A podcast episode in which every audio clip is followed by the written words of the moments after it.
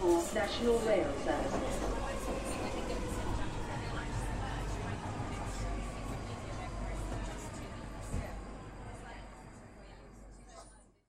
Bine te-am regăsit în stația Londra. Eu sunt Manuel Cheța de la manuelcheța.ro și tu asculti podcastul Un Român în Londra. Suntem de data aceasta la episodul numărul 28, unde discutăm despre contraatacul uniformelor și teatrul de la metrou. Ca de fiecare dată, sursa mea principală este ziarul care nu oferă foarte mult context când e vorba de infracțiuni cu violență, respectiv Evening Standard, care îl are ca mare patron pe un oligarh rus, al cărui nume l-am uitat în momentul de față.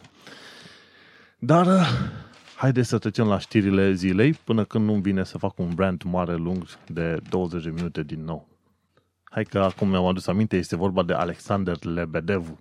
El e marele patron al Evening Standard. La un moment dat a avut un editorial în uh, ziarul de față și spunea că eu sunt un așa numit uh, oligarh rus. Bineînțeles, ceva miliarde făcute la bunzunar acolo. Este cam greu de crezut că un om în uh, Rusia ar putea face avere mare fără să trebuiască să fie prieten undeva cu cineva din sistem. Mai ales prietenul nostru comun, Putin. Dar, uh, în fine, până un alt am vorbit, chiar aveam un housemate aici, omul este jurnalist, s-a mutat în altă parte și a spus Evening Standard este cât de cât echilibrat. E mirare mare. Dar dacă omul așa a zis că este cât de, cât de cât echilibrat, ok, hai să ne uităm la câteva articole pe care le putem descoperi aici și să vedem ce putem afla despre Londra în sine. Este drept că London uh, Evening Standard este cel mai accesibil ziar pentru că este dat una la mână gratuit și a doua la mână îl găsești la toate stațiile de metrou. Dacă ar mai fi un alt ziar care să se ocupe de Londra, atunci, în mod sigur, ar trebui să folosească rețeta Evening Standard, să fie gratuit și să fie dat pe metrou.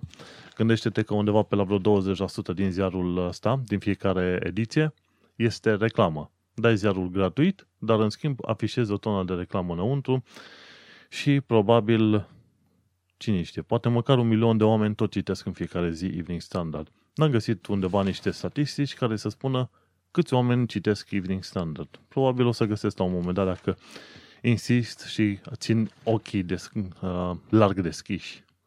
Londra a avut iarăși o săptămână, hai să zicem leneșă. Leneșă pentru că a fost o săptămână mai scurtă. Luni a fost Bank Holiday, așa că ne-am putut bucura de un weekend extins după care am uh, venit la muncă. Tocmai de aceea știrile mele pornesc, bineînțeles, din ziua de marți. De obicei, când am zile libere sau ceva, stau închis în casă, mă duc numai la cumpărături și mă întorc și petrec timp pe Facebook unde mă cer cu oamenii, ori scriu articole, ori mă uit la filme sau uneori joc jocuri video. Viața mea, în termen de activitate, nu este extraordinară, tocmai de aceea nu o să mă auzi foarte des să discut despre sport, ca de exemplu, sau excursii, sau cine știe ce alte treburi. Dar, în schimb, îmi place să fiu, să zicem, în ton cu știrile. Și când merg la bucătărie, dau drumul pe BBC News sau pe Sky News și văd ce mai aflu de acolo în timp ce fac ceva mâncare. Și așa, hai să pornim cu știrile de marți, 2 mai 2017. Aflăm de la tatălui Damilola faptul că acțiunile de tip stop and search, în mod sigur afectează, să zicem, numărul de acțiuni violente care au loc în, în Londra. Damilola a fost băiatul de 10 ani care a fost ucis în Peckham în, în urmă cu vreo câțiva ani de zile. Tatălui a deschis o asociație din asta care combate, să zicem, infracțiunile violente, mai ales cele în care se folosesc cuțite și tatăl lui Damilola chiar spune că atunci când poliția face tot felul de verificări la known offenders, poate să îi uh, sperie puțin pe indivizii ăștia, uh, hood rats, cum îmi place să-i numesc de multe ori, pe indivizii ăsta poate să-i sperie și în așa fel încât să nu mai uh, înjunghe oamenii aiurea peste tot. Din fericire, tanti Cressida Dick a spus că ea va, uh, va susține tot felul de activități care să amplifice numărul de acțiuni din astea, stop and search. Din fericire, Cressida Dick s-a ținut de cuvânt și cum mă aflam mai încolo, intrăm în contraatacul uniformelor, cum îl numesc eu, faptul că poliția începe să facă niște acțiuni puțin mai proactive legate de înjunghieri. Să nu uităm că în ultimele două săptămâni au fost 10 oameni omorâți. Aproape omul și ziua, așa, în Londra, prin uh, înjunghiere. Și chestiile astea, majoritatea s-au întâmplat unde? Sudul Londrei, estul Londrei, în nordul Londrei un caz și în sud-vestul Londrei, zona Battersea, mi se pare un alt caz. Și uh, este destul de grav când vezi chestiile astea. Bineînțeles, când masezi 8 milioane și ceva de oameni în, uh, într-un loc, este tot felul de chestii nasoale, dar gândește-te că tot felul de asemenea lucruri s-au întâmplat mai ales în cartierele sărace. Și tocmai de aceea prefer să stau într-un loc în care probabil plătesc puțin în plus, nu probabil, chiar așa și este, dar uh, ai ceva mai multă liniște. O parte din atacurile astea au fost uh, atacuri random, nu ceva de genul nu i-au plăcut fața omului, sau li s-a părut că omul s-a uitat puțin că a la ei și după aia l-au atacat și l-au omorât. Dar cele mai multe conflicte au fost uh, gang-related și la un moment dat erau trei indivizi uh, undeva în zona, în Croydon, s-au dus trei indivizi, cam 19-20 de ani fiecare, să-l bată pe unul de cât? 16-17 ani. Cu cuțite, cu bâte de metal. Și mai avea, l-au omorât. Și chestia care am observat în foarte multe cazuri, când uh, sunt mulți care atacă și mai ales și au și cuțitele ei, majoritatea indivizilor ăstora sunt niște lași ordinari, niște fricoși, pentru că dacă îi prinzi de câte unii singuri, se pișe pe ei și ar fi gata să ceară milă, știi? Dar, în schimb, când sunt în pack, ca niște hiene cu cuțite după ei, sunt cei mai grozavi de pe planeta asta. Și e un lucru bun de ținut minte, pentru că un laș este gata să te înjunghe numai ca să arate că el e puternic. Și tot pe aceeași uh, temă, dacă îi spui uneia din gangul din astea că este un laș ordinar, pentru că nu are curaj să se, pun, să se ia la bun cu tine, unul la unul, el îți va demonstra că este curajos prin faptul că o să mai aducă pe lângă 5 încă 5 oameni. Cu 10 oameni să te bată, să-ți arate el că este curajos. Și chestia care am văzut-o din tot felul de atacuri din astea, marea majoritate a indivizilor ăsta care au înjunghiat în jur și au atacat și așa, au venit la grup și cu cuțite. Motiv pentru care sunt lași. Asta nu îi face mai puțin periculoși. Dar, bineînțeles, lași. Nu. Și mergem mai departe aflăm că 24% a fost o creștere de 24% a violențelor în care s-au folosit uh, cuțitele. Bineînțeles, în 2014, uh, doamna de tablă, Theresa May, atunci era ministrul de interne, cum ar veni, a spus că stop and search ar trebui să fie mai targetat și nu ar trebui să fie făcut atât de des. Pentru că atunci, pentru că dacă faci foarte multe stop and search, vei avea o, o, să zicem, un abis, o distanță foarte mare creată între poliție și comu, comunitățile minoritare etnice. Și ce vorbim? De negri și de arabi în special. Pentru că sunt destul de mulți arabi care sunt implicați fie ca victime, fie ca agresori în asemenea atacuri. Dar dacă știi că în zonele sărace sunt foarte mulți negri și arabi și pe acolo se înjunghe între ei de le ies ochii din cap. Tu de ce nu ordon mai departe ca ministru de interne să se facă în continuare verificările respective, nu? Pentru că, practic, tu ai nevoie să intervii acolo. Polițiștii își fac treaba indiferent de culoarea oamenilor pe care o, cu care ei discută, știi? Și atunci, de ce? Pentru că apar niște diviziuni din astea. Cine a inventat discursul ăsta? Am marea bănuială că Black Lives Matter și-a băgat coada în, uh, în uh, situația asta, știi? Și politica ei, a doamnei de tablă, Theresa May, a dus la blocarea efectivă a stop and search până când anul ăsta și-au dat seama, bă, nu este ok când vezi atât de mulți oameni înjunghiați prin Londra. Așadar, în genere, dacă vei, dacă miroși cumva sau dacă simți că ceva nu este în regulă și ești înconjurat de oameni, cred că soluția cea mai bună ar fi să fugi. Pentru că în cele mai multe situații te poți aștepta ca indivizii să aibă cuțite la ei. De la ce sunt, bineînțeles. Și hai să mergem la a doua știre a zilei de marți. Este vorba de teatrul de la metrou. Și teatru, bineînțeles, din nou cu ghilimele, și este vorba de faptul că stația London Bridge va fi practic închisă de duminică seara până luni seara.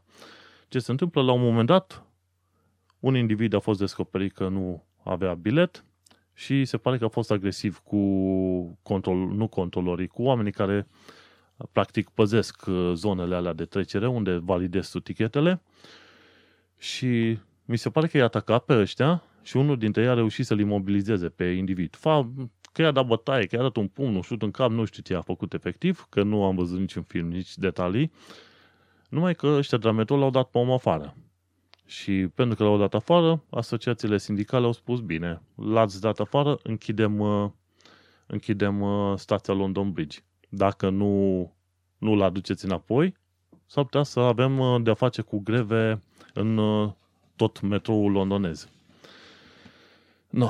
Și adevărul e că, din ce înțelesesem, călătorul respectiv a fost agresiv și omul nostru n-ar fi trebuit să fie dat afară. Asta este părerea, cel puțin, a celor din uh, sindicat. Treaba e că, la un moment dat, uh, primarul Sadican spunea că nu vor mai fi asemenea greve și așa mai departe, dar uite-te că nici n-a început bine anul 2017 și uite că avem din nou greve planificate. Și asta va fi numai începutul. Gândește-te că și anul trecut sute de mii de oameni au rămas, uh, au rămas pe din afară cu tot felul de situații astea, cu tot felul de greve ce s-au întâmplat în metroul londonez. Hmm. Nu știu, om trăi și om vedea. Dacă nu, se reinventează mersul pe jos, ori dacă nu, mergem cu bicicleta. În principiu e sigur să mergi cu bicicleta, dar trebuie să te și înveți pe unde și cum. Am văzut destul de mulți oameni care merg pe trotuar, pentru că nu prea se încumete să meargă pe, pe marginea străzii. Hai să mergem mai departe la a treia știre de, din ziua de marți. Este vorba de Spotify. Ascult, ascult melodii de pe Spotify pe bandă rulantă, varianta gratuită, bineînțeles. Și mie mi se pare că este foarte fain ce au făcut oamenii ăștia. Dar întotdeauna uit numele. Spotify, Storyfy, le tot încurc. Și probabil într-o zi o să ții minte, într-adevăr, cum trebuie numele ăsta, Spotify. Și spune, uh, gigantul Spotify este în negocieri pentru a-și mări sediul din UK uh, și vrea să-și uh, cumpere undeva, sau cel puțin să închirieze o clădire foarte aproape de Tamisa. Și uh-huh. a spus că vrea să ia prin uh, închiriere de la investitorul Blackstone vreo 60.000 de picioare pătrate. În clădirea Art Deco al de Adelphi Building, lângă Strand. Și a spus că odată ce se mută acolo, va putea să mai angajeze, bineînțeles, mai mulți oameni. Deocamdată are vreo 20.000 de picioare pătrate în Oxford Circus la uh, zona Argyle Street. Argyle, Argyle Street numele astea sunt destul de ciudate și cel puțin în Marea Britanie nu te poți aștepta ca un cuvânt scris într-un fel să se citească cum ai crede tu în engleză, știi? Uh, de exemplu, ai uh, S, South Work. Da? Tu ai citit South Work. Dar de fapt este, aici se zice Southwark. Bun. Nu are nicio legătură cu absolut nicio constelație de, din universul ăsta. Așa că Argyle Street, cred că așa îi zice Argyle Street. Trebuie să fii de al locului ca să știi cum să zici într-adevăr unor nume. Și un spațiu atât de mare e foarte bine. Deci 60.000 square feet in square meters. 5500 de metri pătrați. E bine, bravo un spațiu suficient de mare încât să mai angajeze probabil câteva zeci de oameni. Pentru cei care sunt pe IT și ascultă și urmăresc uh, tot felul de canale de programare, uh, trebuie să știi că la Spotify lucrează un tip foarte interesant, MPJ.me, de pe Twitter, și el are canalul de YouTube Fun Fun Function și acolo povestește de programare, tot felul de concepte diferite, uh, inclusiv coduri, ce înseamnă în JavaScript currying și alte chestii. Are foarte multe filme de JavaScript, dar are și unele despre programare în genere, despre viața de programator. Și omul lucrează la Spotify. Și cine știe, dacă vine vreodată prin Londra, poate ajung să îl salut și eu de mai aproape. Și cam asta cu știrile de marți. Miercuri pe 3 mai 2017 aflăm că șeful echipelor care se, se ocupă de, cum îi zice, de combaterea criminalității violente, cea în care se folosesc cuțite, a fost la rândul lui o victimă a unui asemenea atac. Poza e destul de grăitoare, să zicem, are ciclatice de la ureche până la până chiar sub bărbie, destul de mare. Tu îți seama că dacă era cuțitul puțin mai adânc, așa cum zice în articolul ăsta, uh, jugularea era game over și omul nostru murea. Și este vorba de e Michael Gallagher. Și a fost atacat în uh, 1982 când avea 21 de ani. Și acum, la, la ceva timp după ce a fost atacat, a intrat în poliție și acum este cel care conduce echipele uh, de luptă împotriva violenței în care se folosesc cuțite.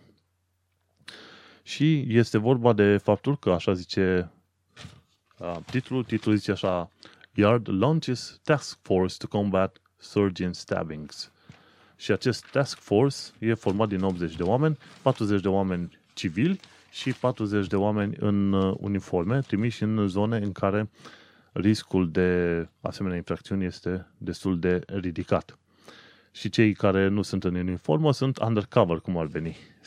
Sau undercover îi zice, de fapt, covert. Să știi tu. Covert. Și este vorba de o creștere cu 24% a infracțiunilor violente în care s-au folosit cuțite. Și conform noilor statistici, 10 oameni morți în ultimele două săptămâni. Anul trecut nu nu auzi chestia asta, oricât tu urmăreai, deci anul trecut nu auzi chestia asta. Bun.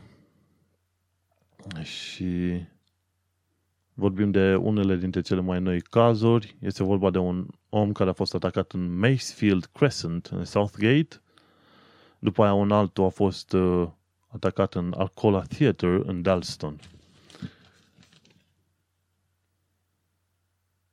Și se pare că anul ăsta 17 oameni sub vârsta de 25 de ani au fost omorâți din cauza înjunghierilor.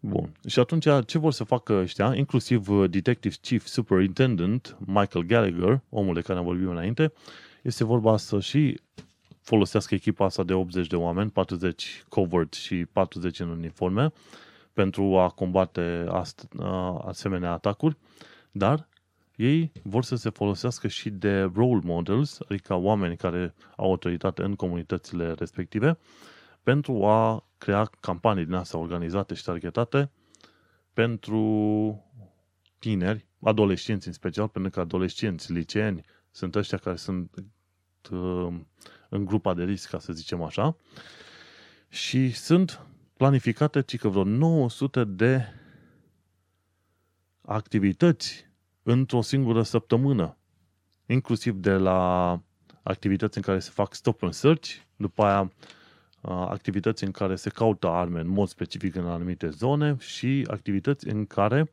polițiști și role models se duc pe la școli să, să vorbească cu copiii și să afle cât mai multe despre uh, chestia asta altă, despre uh, atacurile astea. Uh, și echipa asta, de vreo 80 de oameni, este mutată din loc în loc. A fost în Croydon la un moment dat, după aia a fost în Tower Hamlets, Hamlets și după aia să zicem mai departe în uh, alte, uh, în alte locuri. Tower Hamlets, de fapt Croydon, Tower Hamlets pot fi, pot fi considerate un fel de uh, orașe de sine stătătoare, ca să le zici așa. Este bine că în sfârșit poliția contraatacă, de am și zis eu, contraatacul uniformelor. Contraatacă, intervin cu stop and search, primarul a zis că mai oferă și el niște milioane în uh, sprijinul poliției pentru a face asemenea acțiuni și cine știe, poate vor, uh, vor reuși puțin mai mult. Adevărul e că cauzele ar putea să fie mult mai adânci, mult mai multe și așa mai departe, însă eu urmăresc subiectele astea dintr-un singur motiv. Nu vreau ca eu, mergând pe stradă la un moment dat, să trec uh, prin zona unui cartier din asta și să mă văd înjunghiat pentru că nu le-au plăcut lor fața mea când am trecut prin zona respectivă. Pentru că adevărul e, oriunde te duci în uh, Londra, chiar dacă e zona rezidențială, până ajungi în zona rezidențială de la magazinul tău sau ceva, s-ar putea să treci prin zone din astea în care sunt uh, din ăștia uh, echipe sau gang sau găși de astea de cartier. Londra are numai 181 de găși de cartier și foarte multe dintre ele sunt, se ocupă de droguri pline de lași care te înjunghe una, două. Bun, mergem la o altă știre de miercuri, 3 mai, este legată de Garden Bridge. Am povestit, mi se pare, săptămâna trecută despre Garden Bridge. Era vorba că acel pod, care costa cel puțin vreo 400 de milioane de lire, să fie un pod pentru uh, pedestri, pentru oameni de plimbat, dar să fie făcut într-un mod foarte artistic, diferit, interesant, destul de lat ca să poți să mergi, să probabil să creezi un Costa 2, un Starbucks, două, trei chestii de genul ăsta chiar pe pod, în, din loc în loc, știi? Practic un fel de parc, dar deasupra tamisei. Și ideea era frumușică. Începuse deja să plătească niște bani pentru studiu de ce mai făceau ei pe acolo, dar se pare că până la urmă primarul Londrei a hotărât ca acest Garden Beach să nu se mai facă, deși aș fi fost un punct de atracție pentru viitor. Și un tip, Charles Anderson, a trimis un comentariu către cei de la Evening Standard și ei l-au publicat. Și a spus că Londra nu ar trebui să pună um, sentimentele individuale, locale, deasupra nevoilor capitalei. Pentru că în zona aia în care urma să se facă podul, autoritățile locale de acolo, Consiliul Local de acolo, au spus că nu sunt uh, de acord ca podul să fie acolo și să coste atâția bani, bani din care probabil, foarte probabil plăteau și oamenii respectiv. Și vorba de cartierul Lambeth. No. Și au spus, și Charles Anderson mai spune, vezi că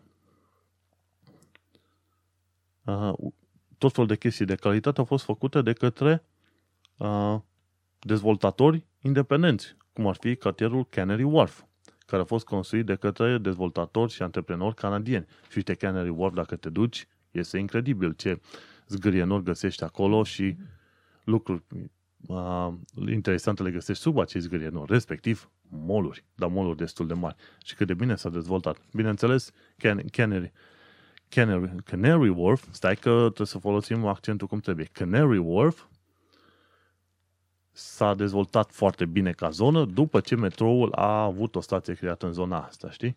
Și în genere pe unde ajunge stație, câte o stație de metrou, hop, top, mai, mai apare și un dezvoltator care rezolvă. Și Charles Anderson într-un fel are dreptate, în sensul că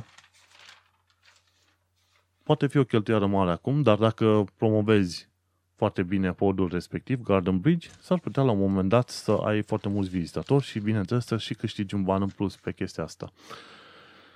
Uh, motivele pentru care nu l-am mai făcut, în afară de cele bănești, nu știu care ar fi, dar uh, îi privește, e Londra lor, e așa mai departe. Eu sunt doar un expat, am venit, muncesc, le iau banii, plec mai departe și îmi și de viață presupunerea mea. Dacă o să mă găsești peste 10 ani de zile aici, probabil o să trebuiască să zic să zic și eu, băi, gata, sunt londonez și nu-mi convin X sau Y treburi. Până una alta, eu sunt doar un spectator.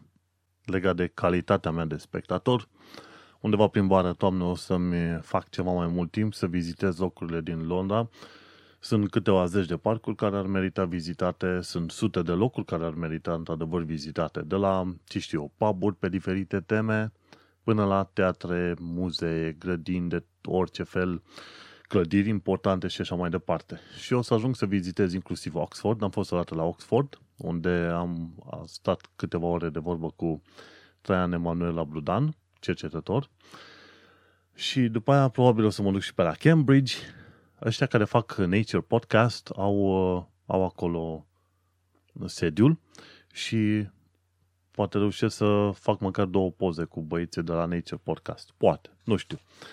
Om trăi și om vedea. Adevărul este că atât timp cât stau pe aici, caut să învăț cât mai multe, să văd cultura locului, să văd istoria locurilor și, bineînțeles, cum am mai zis și în alte ocazii, să compar cu ceea ce avem în România.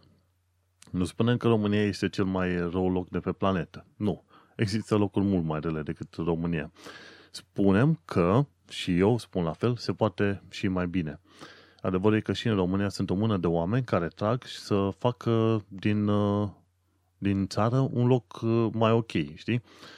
Chiar astăzi urmăream, de exemplu, cel mai nou filmuleț de la roboți, făcut de la de cei din Cluj, Crazy Monkeys, sau cum li se mai zice. Uh, Creative Monkeys. Da, poți să le spui și Crazy Monkeys.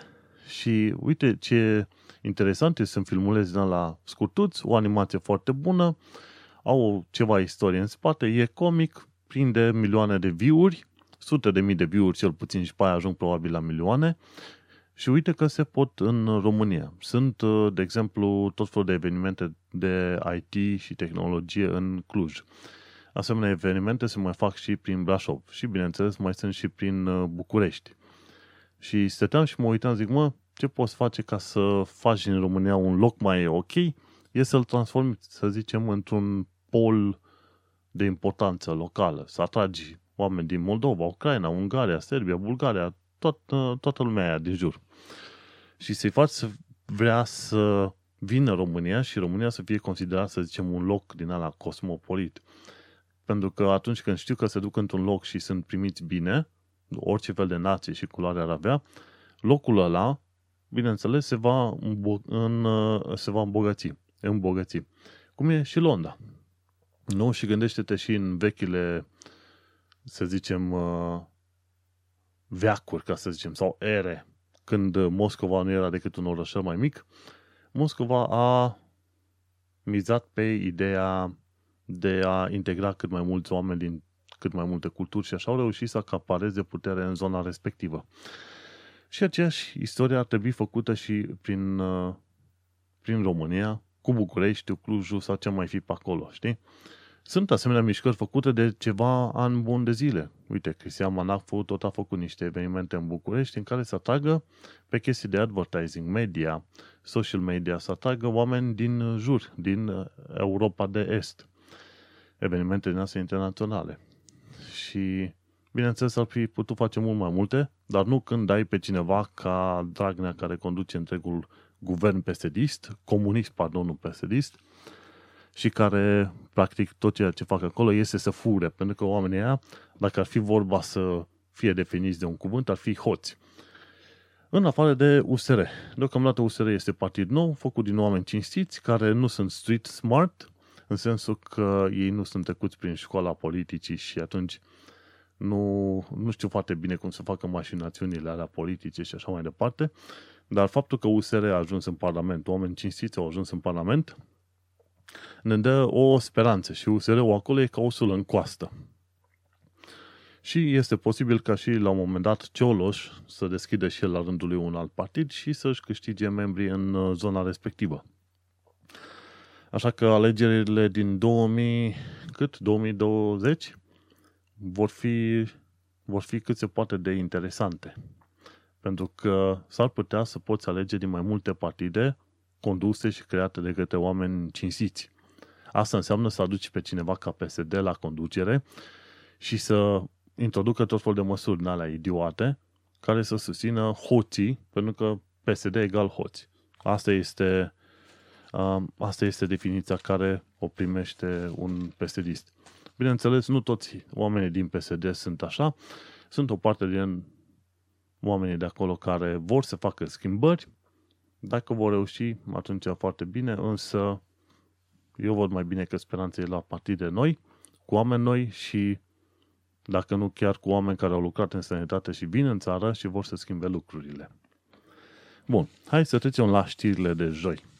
Joi, pe 4 mai 2017, aflăm că prințul Filip, care este și duce de Edinburgh,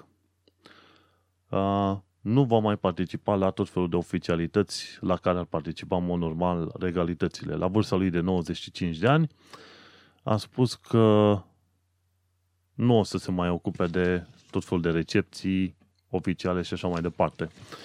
Așa că restul uh, activităților rămân în continuare pe umerii reginei. Regina care este soția lui. Atunci când, uh, în urmă cu vreo cât, 60 și ceva de ani de zile, ducele de Edinburgh s-a căsătorit cu Elisabeta, el n-a primit titlul de rege și el a primit totuși, el are un fel de titlu, să zicem, neoficial sau oficial, cum le să spui, de consort. Practic partener, cum ar veni zis.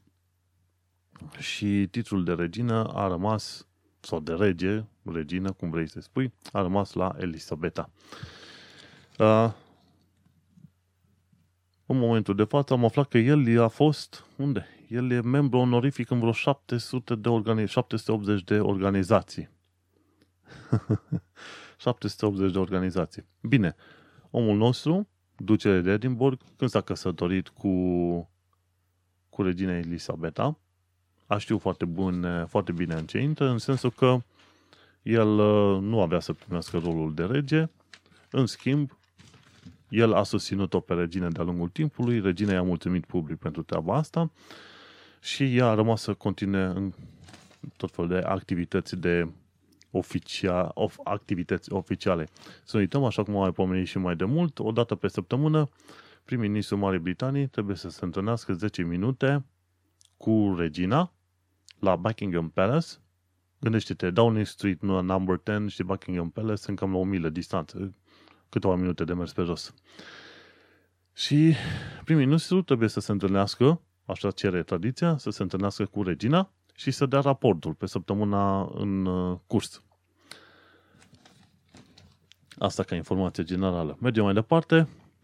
Aflăm aici despre aia trei indivizi de care am povestit la început, care s-au dus, uh, care în zona Croydon au uh, înjunghiat și omorât un tinerel de vreo 16 ani și se pare că au avut ei un scandal și ceartă de vreo câteva luni de zile, știi? Și la un moment dat părinții și inclusiv el s-au mutat din Croydon, copilul ăsta, adolescentul zic, s-au mutat din Croydon pentru a nu nimeri în asemenea situații nasoale din cauza indivizilor ălora.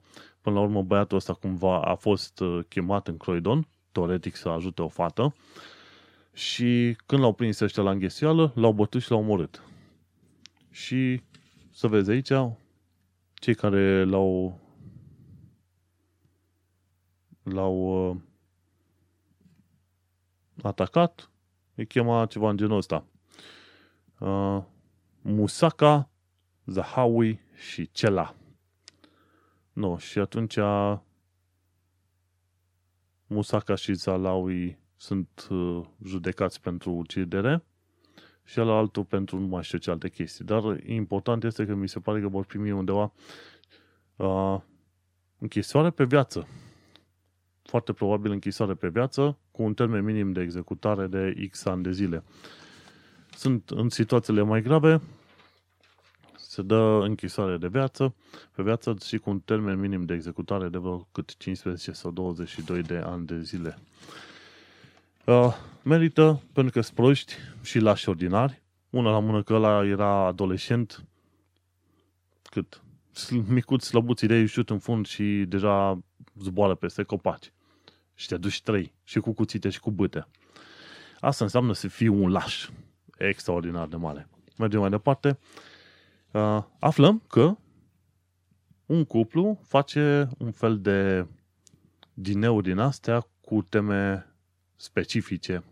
Și de data asta, fiind la al treilea an în care fac asemenea lucruri, dineul ăsta va fi cu tema Sherlock Holmes. Și în timp ce stai la masă cu încă vreo 4-5 oameni, plătești vreo 45 de lire pentru un asemenea bilet, va trebui să descoperi uh, cine este ucigașul sau să rezolvi anumite mistere cu indicii pe care le găsești pe masă sau pe, prin jurul mesei, printre bucate și așa mai departe. Și ideea asta mi se pare făinuță pentru cei care vor să-și petreacă timpul și se numește ora literară. Și la ora literară se vor folosi de cărțile lui Arthur Conan Doyle. E vorba de Sir Arthur Conan Doyle. Bineînțeles, discutăm de cărțile în care e descris, descrisă viața și activitatea lui Sherlock Holmes. Bun, și clubul ăsta a fost deschis în 2015, în septembrie, prima oară, și uh, Literary Hour a fost, uh, a avut pe, a avut cărțile lui Dal, după care s-a ajuns ca anul ăsta la altul să avem de-a face cu cărțile lui Arthur Conan Doyle. Biletul e 45 de lire, care conține și cocktail. Și vor fi trei asemenea cluburi, supper clubs, cum se numesc, în data de 28, 29 și 30 iunie. Și pentru cei care vor să afle mai multe informații, se pot duce pe londonfoodmonth.co.uk London Food Month. Hmm. E o chestie interesantă, o activitate faină pentru cei care sunt fani înrăiți uh, Sherlock Holmes. Eu am urmărit numai filmele artistice Sherlock Holmes care sunt mai noi și seria de pe BBC, cred că canalul 4 sau ceva de genul ăsta. Foarte făinuțe, oricum, foarte făinuțe. Mergem mai departe. Cei de la metroul londonez spun că London Bridge va rămâne în continuare deschisă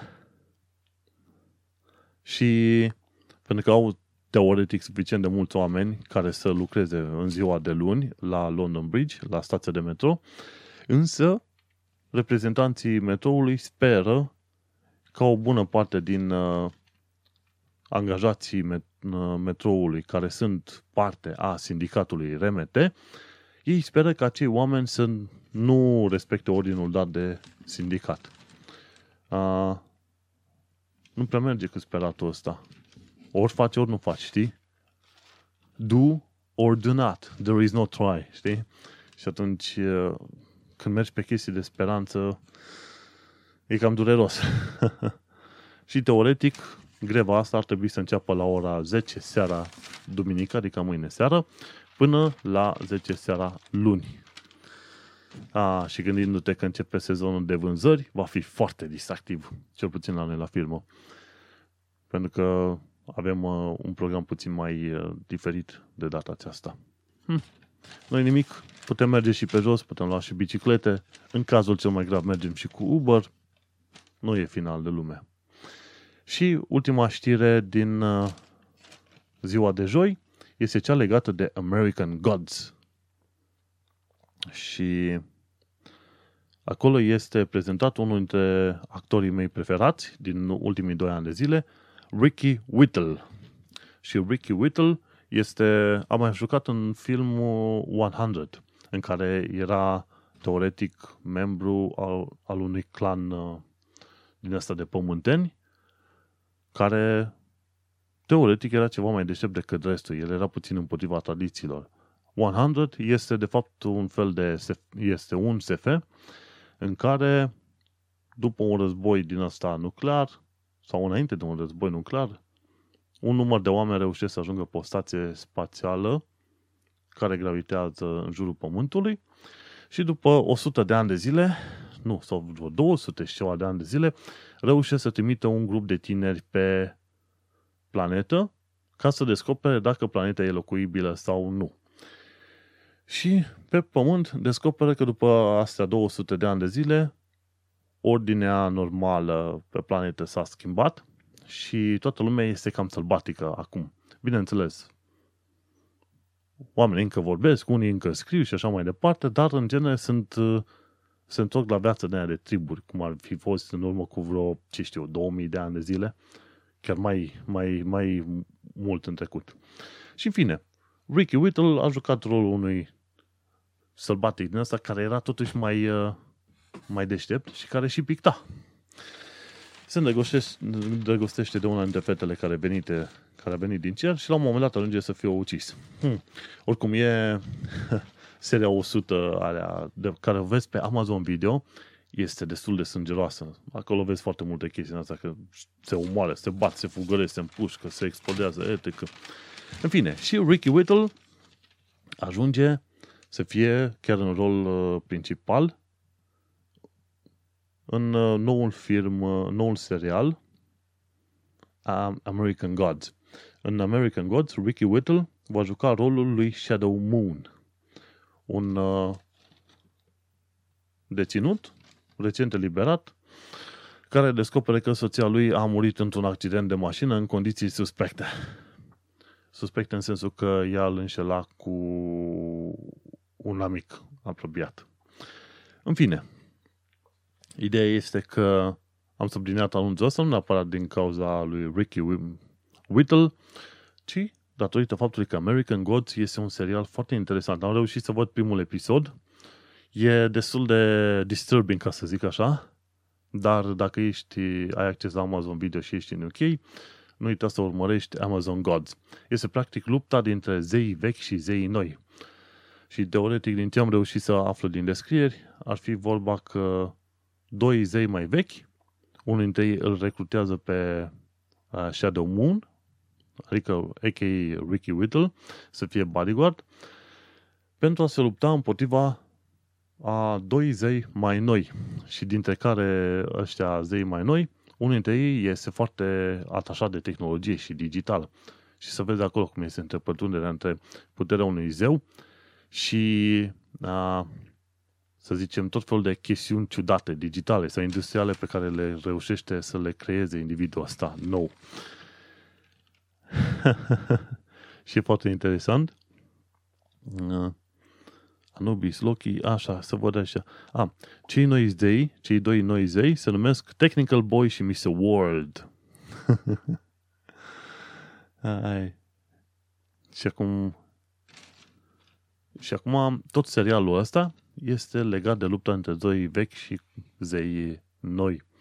Este o interpretare destul de interesantă, sunt curios să văd ce iese, dar adevărul e că, cel puțin din punct de vedere vizual, este interesant și ca tehnică, dar și ca ciudățenie în alea. Zici că i-ai dat drumul supercomputerului de la Google, AI-ului, să deseneze anumite scene, de orice fel vrei tu, de luptă, de dragoste sau de orice, și să imagineze scenare și dai drumul acelui AI să creeze ceva. Și atunci, la un moment dat, descoperi că creează cu imagini alea destul de ciudate unele disturbing, într-adevăr, dar destul de ciudate. Adevărul e că American Gods mi se pare chiar interesant. Este, bineînțeles, o metaforă a ceea ce descoperim noi în ziua de astăzi. Globalizare, tradiții, lupta împotriva imigrației, etc., știi? Dar, în schimb, nu, eu de, de fel că mă uit la filme nu caut să găsesc sensurile ascunse, ci prefer să văd bum, bum, bum, bang, buf, explozii, bam, merge mai departe. Bun, și cam ai American Gods pe Amazon Video. Nu uita să urmărești și să te distrezi. Și cam asta cu știrile de joi. Și la știrile de bine avem o știre. Desigur, ar fi fost mult mai multe, dar mi s-a părut mai relevant o singură știre și se vorba că în zona de vest a Londrei, mai ales pe unde are și BBC-ul sedii, sedii centrale, din când în când, indivizi pe mopede de obicei, probabil, adolescenți din ăștia teribiliști, care fură mopede de unde reușesc, merg cu viteză, doi pe câte un moped, merg cu viteză pe trotuare, printre oameni, ca să reușească să fure câte un telefon sau o geantă de la un om sau de la câte o femeie. Câteodată, ăștia de pe moped au, au rânci cu ei, ori dacă nu au uh, ciocane sau ceva cu care să amenințe oamenii care ar vrea să îi oprească. Și indivizii ăștia sunt destul de periculoși. Joi s-a întâmplat o figură de genul ăsta la ora 2 după masa, în zona Langham Street, chiar lângă studioul uh, BBC Radio 1. Și cei de la BBC i-au anunțat pe angajaților să fie foarte atenți în zona respectivă, să nu umble cu telefoanele la vedere și așa mai departe, pentru că indivizi că ăștia vin și dau roiul ca niște viespi când se duc să dea roiul unei plante, nu unei plante, sau ce știu, unui cuib de, cuib de albine, stup de albine. Și indivizii ăștia câteodată vin și în perechi. Nu că vin în perechi pe mopede, vin în perechi de mopede. Un moped sau două și circulă de vreo câteva ori pe stradă, sus, jos, sus, jos, în speranța că o să prindă să fure câte ceva. Dobitoci ăștia ar merita să fie întâmpinați pe stradă de vreo 50 oameni cu bâte și să le spargă puțin căpățânele. Și deocamdată poliția spune că ei încearcă din greu să afle cine a făcut treaba asta și au spus că ei au o listă de vreo 200 de oameni care ar, fi, ar putea fi implicați în asemenea acte din asta de a, atacuri pe mopede și să vedem ce măsuri le vor lua în curând. Deci nici în zona de vest nu ești foarte protejat, ca să zic așa. Ar fi de preferat că atunci când mergi pe stradă să ții telefonul în buzunar și să nu te pomenești că vine careva cu mopedul din spate și îți fură telefonul din mână în timp ce vorbești. În rest, uh, grijă. Bun. Și cam atâta ar fi cu știrea de vineri. Dacă mai fi întrebat de să vorbesc despre Brexit și alte chestii, deocamdată nu mai avem multe de zis. Vom vedea cum vor decurge alegerile locale. Ar fi, ar fi foarte interesant să descoperim că Theresa May își pierde locul de prim-ministru. Chiar m-a distrat treaba asta. Și, bineînțeles, trebuie să vedem cam în următorii 1-2 ani de zile cum vor decurge negocierile, câți bani vor cere cei de la de Uniunea Europeană. Oricum, UE va face tot posibilul ca această despărțire să fie extrem de dureroasă pentru UK, pentru ca nicio altă țară din Uniunea Europeană să nu mai ceară să iasă din Uniune în viitorul apropiat. Vom tăi și vom vedea. Până una alta, acesta a fost episodul 28 al podcastului Un Român în Londra și am discutat despre contraatacul uniformelor și despre teatrul de la metrou. Până una alta, o să descoperim ce mai avem de trăit, să zicem, în Londra în săptămâna viitoare, bineînțeles, în viitorul episod al podcastului. Eu sunt Manuel Cheța de la manuelcheța.ro Eventual poți să intri pe blogul meu să mai descoperi dacă mai scriu ceva interesant despre Londra sau ce mi se pare mie mai curios de pomenit. Dacă nu, așteaptă podcastul viitor. Ne auzim pe data viitoare.